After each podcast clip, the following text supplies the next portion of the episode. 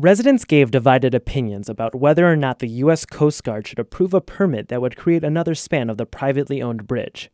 Supporters of the project say construction of the bridge would create jobs and improve the nearby park, but those who oppose the project say further environmental studies in the highly polluted area are necessary before moving forward. Former state lawmaker Rashida Tlaib is a Southwest Detroit resident. She says some people are being bribed to support the Ambassador Bridge Enhancement Project. They all came with one group, uh, and that was uh, uh following uh, a person by the name of Malik Shabazz, who is very known to have a strong alliance with the Ambassador Bridge Company. Shabazz heads the Marcus Garvey movement, Black Panther Nation. He says construction of a new bridge would create thousands of much needed jobs. I'm Eli Newman, WDET News.